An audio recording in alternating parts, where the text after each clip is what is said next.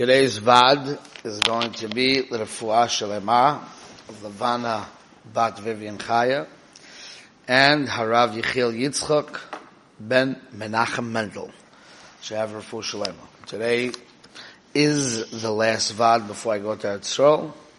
There will be no Vad in Shiurim or Shmuzin this coming week. Okay, so we're going to start a topic today which I'm definitely have, going to have to continue it after I get back from Eretz Yisrael. But let's make a haschola. Let's make a beginning. Okay? So it says like this. The second part of Taharat Halev is connected with the way we do Avodas Hashem. Okay? So it begins with the words That a person needs to purify and to make his machshavas clean to do avoida. Yarbe hitebonenuto al tarmit hakavod uchzavav. So before you're able to do service of Hashem with Taharas Halev, you have to see the fakeness in covered and so you see from the Mesilas Yesharim where the Rabban points this out. HaMesilas Yesharim maskir be maskir be yichud ala kovoid. Honor, pursuit of honor. Ki ikar hamafriya lo odom ba ba'avoida ze taivas hakovid. What stands in the way between a person who does a mitzvah l'shma and a person, the, the, the, obstacle that stands in the way of that is the desire for honor. ולכן, צריך להתבונן על תלמיד הכבוד וכזביו, כמה שקר הוא עניין של כבוד.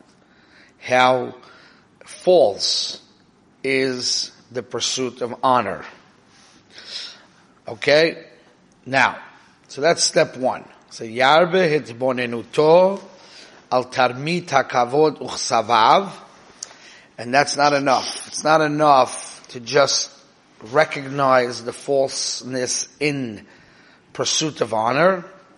V'yargil atzmoy levroyach mimenu. You also have to do an action. You have to run away from it. So look what Rabdan says over here. Zechiyuv lemaisa. Ki milvad ha'itbonenut Tzarich gam maaseh. It's not enough to just think about it. You also need to do an action. Ki godul koyach ha'maise, commotion is bar. Sha'af im ha'adam yitbonen v'yachshov harbe, even if a person thinks a lot and contemplates and realizes, עדיין הוא יכול לעשות את ההפך ולסתר as kol משנוסי ואבנוסי. If he still behaves in a manner that he pursues honor, all his learning will be nothing. אדם יכול להתבונן ולחשוב מערכות שלמות על פחיסוס התענוגים. A person could have tremendous amount of Torah and Devar Torahs and all kinds of fancy things about the pchisus hatanugim. ובפועל לפת uh, tem et atzmo b'tanugim, but he could still fatten himself up with pleasure. Kol zaman she'adam natun betoch taivas hakovid, as long as he's in the arena of enjoying the pleasure of honor, lo to'il lo hitbonenut. V'rak ka'asher ha'adam yafrish et atzmo min hakovid, it's only after you first take steps to remove yourself from the arena of honor. Then you will understand it and feel it in your mind.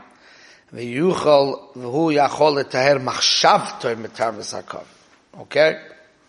Very important yesod. Now he says over from Rabbi Isaac Sher over here in the Hagor, Rabbi Isaac Sher from Slabotke, who was talking to a bocher who did tshuva. And the bocher asked him, how come when I did the Avera in the past, before I did Tshuva, it was very enjoyable, it was beautiful, it was unbelievable. And it didn't look to me bad at all. And only now that I did Tshuva, retroactively, that I could tell that what I was doing was horrible.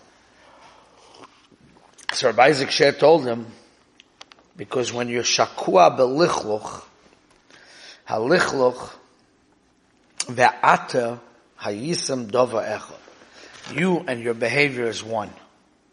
So therefore, you can't tell and you can't see what's wrong with the Avir because you're living it. And it's part of your reality.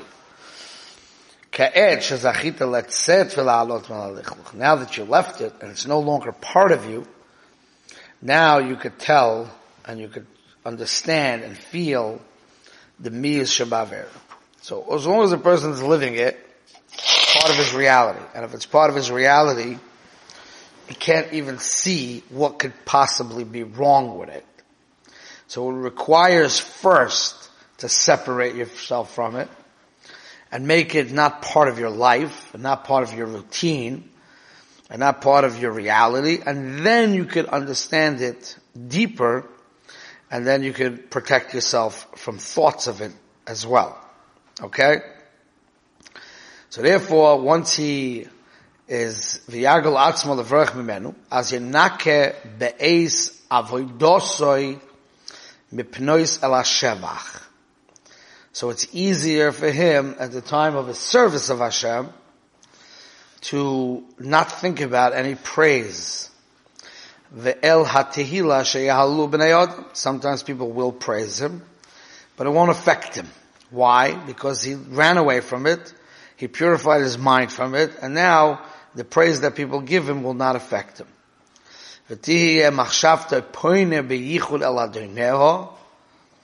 asher hu tihi V'hu kol toivoy sein toivenu, ushleimu seinu, ve'efes hu losei.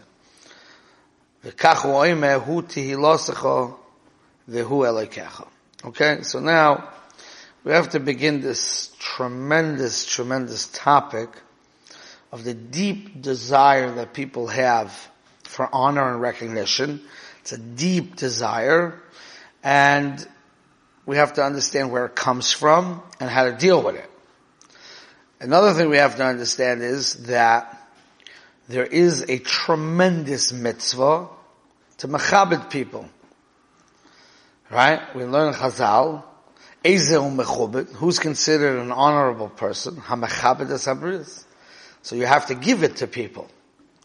A person has to be Meshabeach a tzaddik, a Mechabed a tzaddik, a Mechabed a godel. So we have to understand how that works, because if kavod is poison, and the desire for kavod is very strong, so how can it be that when it comes to giving it, you can just give it to people. and You must give it to people. You're putting them in danger. We have to understand that. There's a letter written by Rabbi Sol Salanter, Michtav Lamed.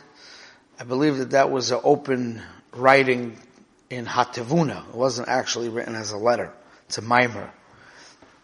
Where Rabbi Sol Salanter says that when it comes to Avodah Hashem, we have to behave differently when it comes to ourselves and when it comes to others. So he explains, when it comes to ourselves, we have to run away from kavod, like one who runs away from a fire. It's a dangerous thing. But when it comes to our friends, we have to pile on kavod without a end to it. And he speaks this about a couple of things, right? So everybody's very, very busy with this letter of Yisrael Salanter. What happened to the Lifnei Ivel Loisite Michshol? How can you do that? You know, it's a very complex, complex subject, which we will go into a little deeper. There are actually some that say, some uh, explain why the Talmidei Rabbi Akiva loy nohagu kovet zebazet. They weren't bad people, but since they understood the dangers of kavod, they felt that it was dangerous to give it to their friends. And this is where they made the mistake. That your job is to run away from kavod, but at the same time your job is to be mechabit people. Now, we have to understand so how to deal with that question of how could you put someone in danger. And we also have to deal with why is it such a tremendous, tremendous mitzvah to mechabit people and to mechabit talmidei chachomim. Okay? So we're going to learn also a little bit that if a person does the mitzvah properly, and he does it l'shem shemayim, then there will not come a hezek to the person who's being mechabit, but we'll have to understand the mechanics of that. I think we're also going to do a mimer from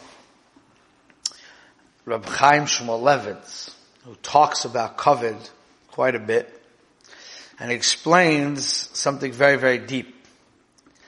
The deep desire from kavod, for kavod that we have, is really because ultimately, kavod by definition really means value. Okay? And a person's specific value.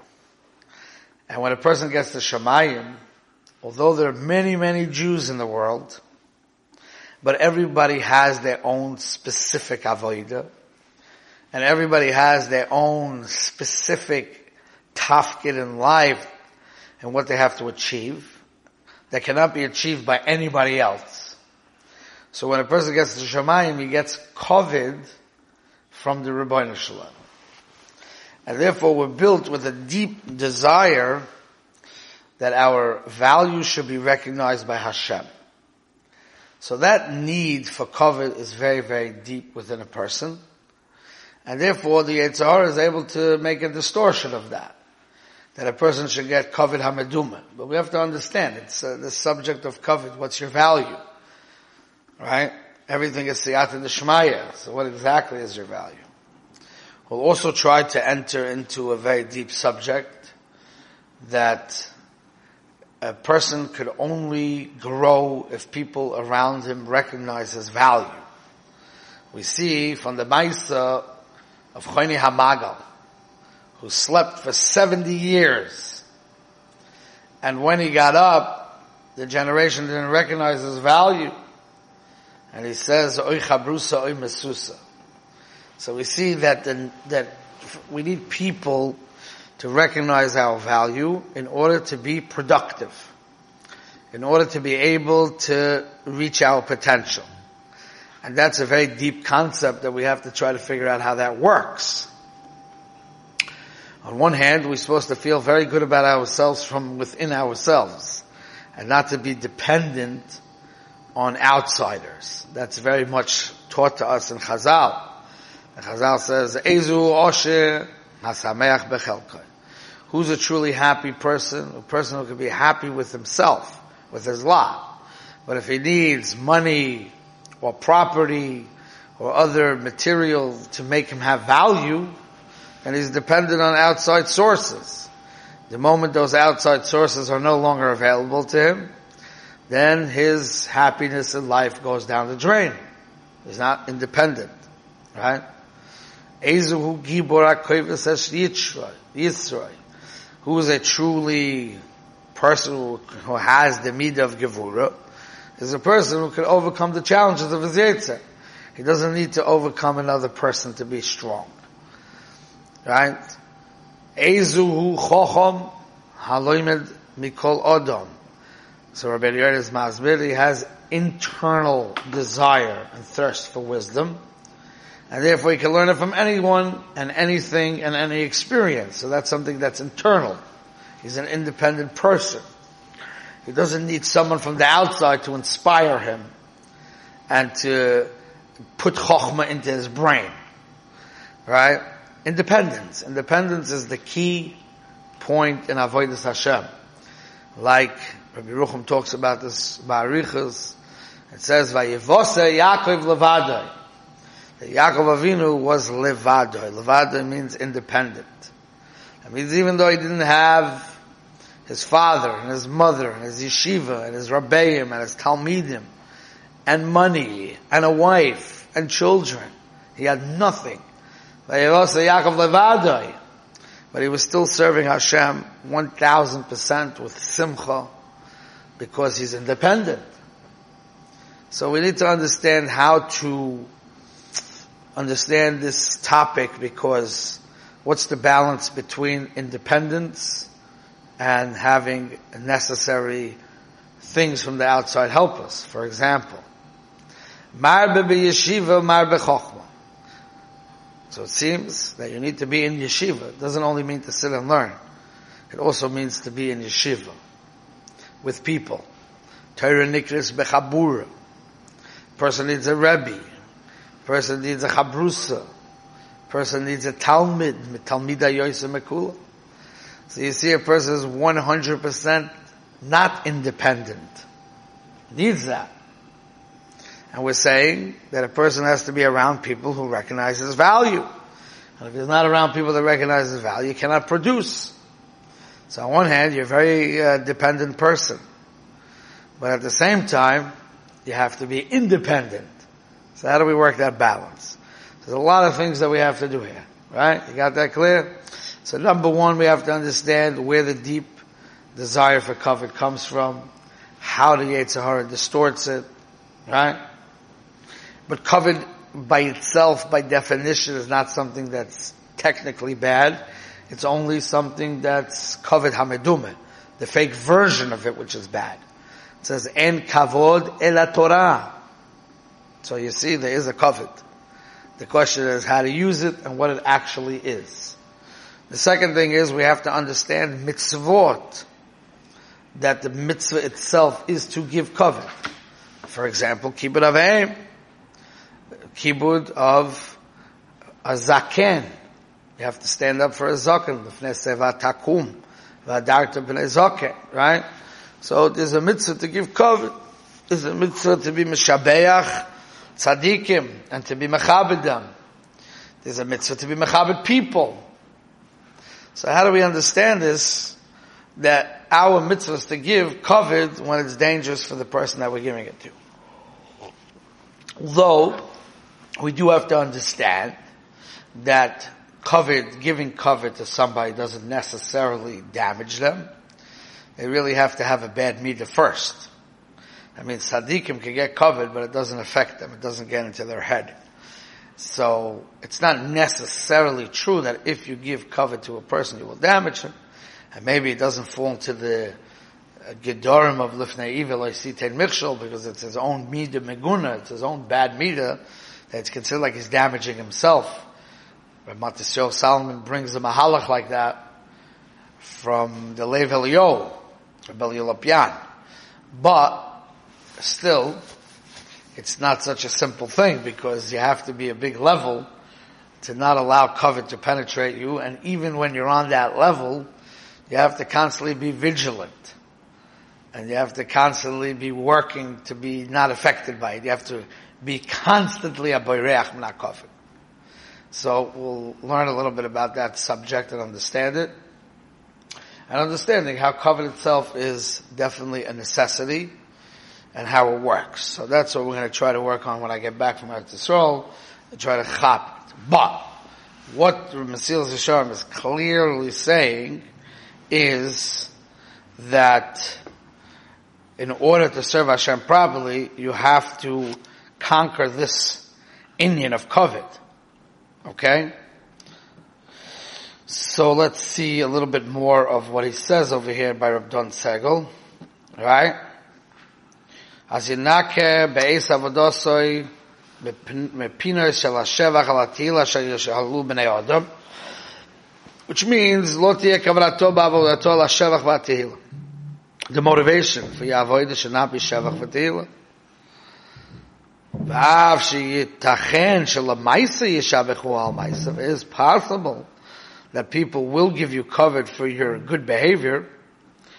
אבל מכיוון שהוא תר מחשבת, מחשבתו מתרנס הכובד, זה לא יענן אותו, it would not uh, interest him, it won't uh, affect him. It was very interesting in the Hagoya over here of Rabdon, he writes, לפעמים רואים אדם גדול, שעושה איזה מייסה, he does something, וזה נראה כאילו הוא מחפש כבוד. It looks like he's looking for cover. kavod. Ha'emasi, she'en lo kol shaychasim zet, uh, this Adam God doesn't care about it. Elamai. Adam roye mahar liboy, hure liboy. A person sees what his heart thinks. Ha'odom don es hasheni lefi mashu atzman. He judges people the way he sees himself, the way he knows himself.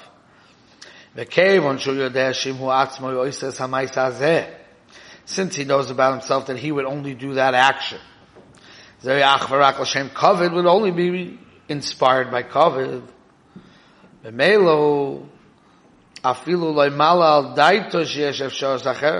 can't have a havamina that he can do it any other way. And therefore he judges the other person negatively and says he's doing this for kavod.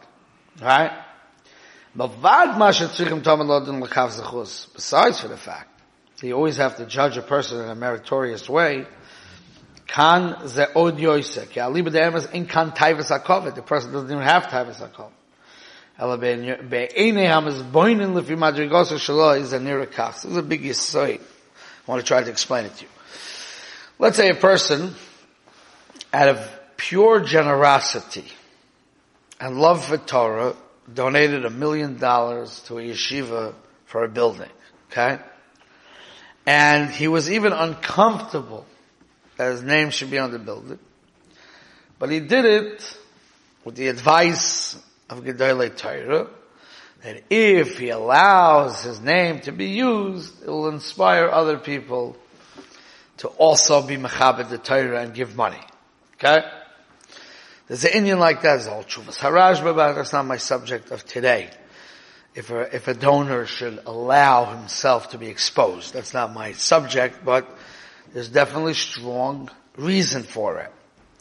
And like I said, when we mechabed Torah, when we mechabed Chachomim, when we mechabed uh, supporting a yeshiva, that inspires people to understand the value.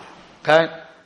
Comes along another person who is not generous, and it definitely loves kavod, and he will say, ah, look at that guy. He just wants to eat kavod. And he paid a million dollars for kavod. So obviously kavod is worth more than a million. Because every business deal, you want to get more for your money than what you give. And he says, ah, what a fool. He could have probably gave to a different Moisid $800,000 and got the same kavod instead of a million dollars. He got ripped off. 200,000 for the kavod, right? So why is he judging him that way?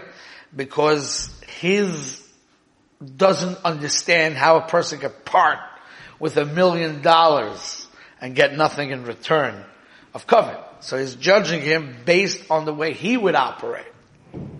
And this is a deep, deep reason why HaKadosh Baruch Hu put a neshama into us with unbelievable midas in the actual neshama itself.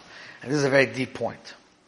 You see, HaKadosh Baruch Hu himself reveals his midas through his running the world. You see the Rachmonis of Hashem. You see the Nedivas Halev of Hashem. You see the Chesed of Hashem. You see all these things. But a human being will never be able to identify it if he himself didn't have the Midas of Hashem. So it's only after you have the Midas Chesed you can understand that there can be a musik of Chesed. After you have the Midah of humility, which comes from your neshama, you can uh, identify with the humility of Hashem. But if you weren't built with those midas into yourself, you would never be able to identify it. Right? So let's say for example, it says in the Gemara that there was a Kusi that attacked the Jewish people by saying, how foolish could you be to say Nasa v'nishma? Right? Before you commit to something, you better check it out first. So the Gemara replied to him, you think HaKadosh Baruch Hu has bad midas like you? that you would trick somebody to accept something that's way too difficult for them to keep. HaKadosh Baruch Hu wouldn't give us anything. He's straight with us. And he's doing it for pure kindness. He's not doing it because he needs people to serve him and ulterior motives. Chas v'sholom. So there's no, even a tzad that Hashem is giving us something that's not good for us, right? So you see from there that it depends on the midos of a person. That's the way he views reality. Deep, deep point here. Deep point. Everything in life is subject to interpretation. But interpretation is based on your midot. So the more a person purifies his midas, the more a person will see the truth in how HaKadosh Baruch Hu runs the world. So let's take an example. The Jewish people, the Meraglim, right? They went into Eretz Yisrael to spy Eretz Yisrael. Okay? Now, they came back with horrible reports of Eretz Yisrael. We're going to learn later in the Mesilas Yesharim that these great men were affected, their vision and they were seeing things in a negative way came from an aegeus of kavod. Because since they were leaders of Klal Yisrael before they went into Israel, they were afraid that once the Jewish people go to Israel and they're going to be elevated to such a high level that possibly they will lose their job. So they had like a negias for kavod. The negias for kavod gave them uh, a crooked eye to see things in a bad way, right? I'm going to go into this not today because we're running out of time here. We'll go to Reb Chaim Shmulevitz expounds tremendously on this thing when he talks about kavod. By just showing you that the crooked way of looking at things is in a way that you see things wrong because of midas, right? But one of the things they said was that Hashem brought us to this land to kill us. He's a murderer, right? They saw Hashem as a bad per, a bad being, chas v'sholem. He's not, okay, in a sophisticated way, we're not deserving, blah, blah, blah. We'll go into the whole thing. Not today. But the point is, they couldn't see Hashem as just a giver. A pure giver, even to those that don't deserve. Couldn't see it that way. So why didn't they see it that way? Because they couldn't understand themselves such a concept. Because they went with an ulterior motive. So you see that you judge the way you are by yourself.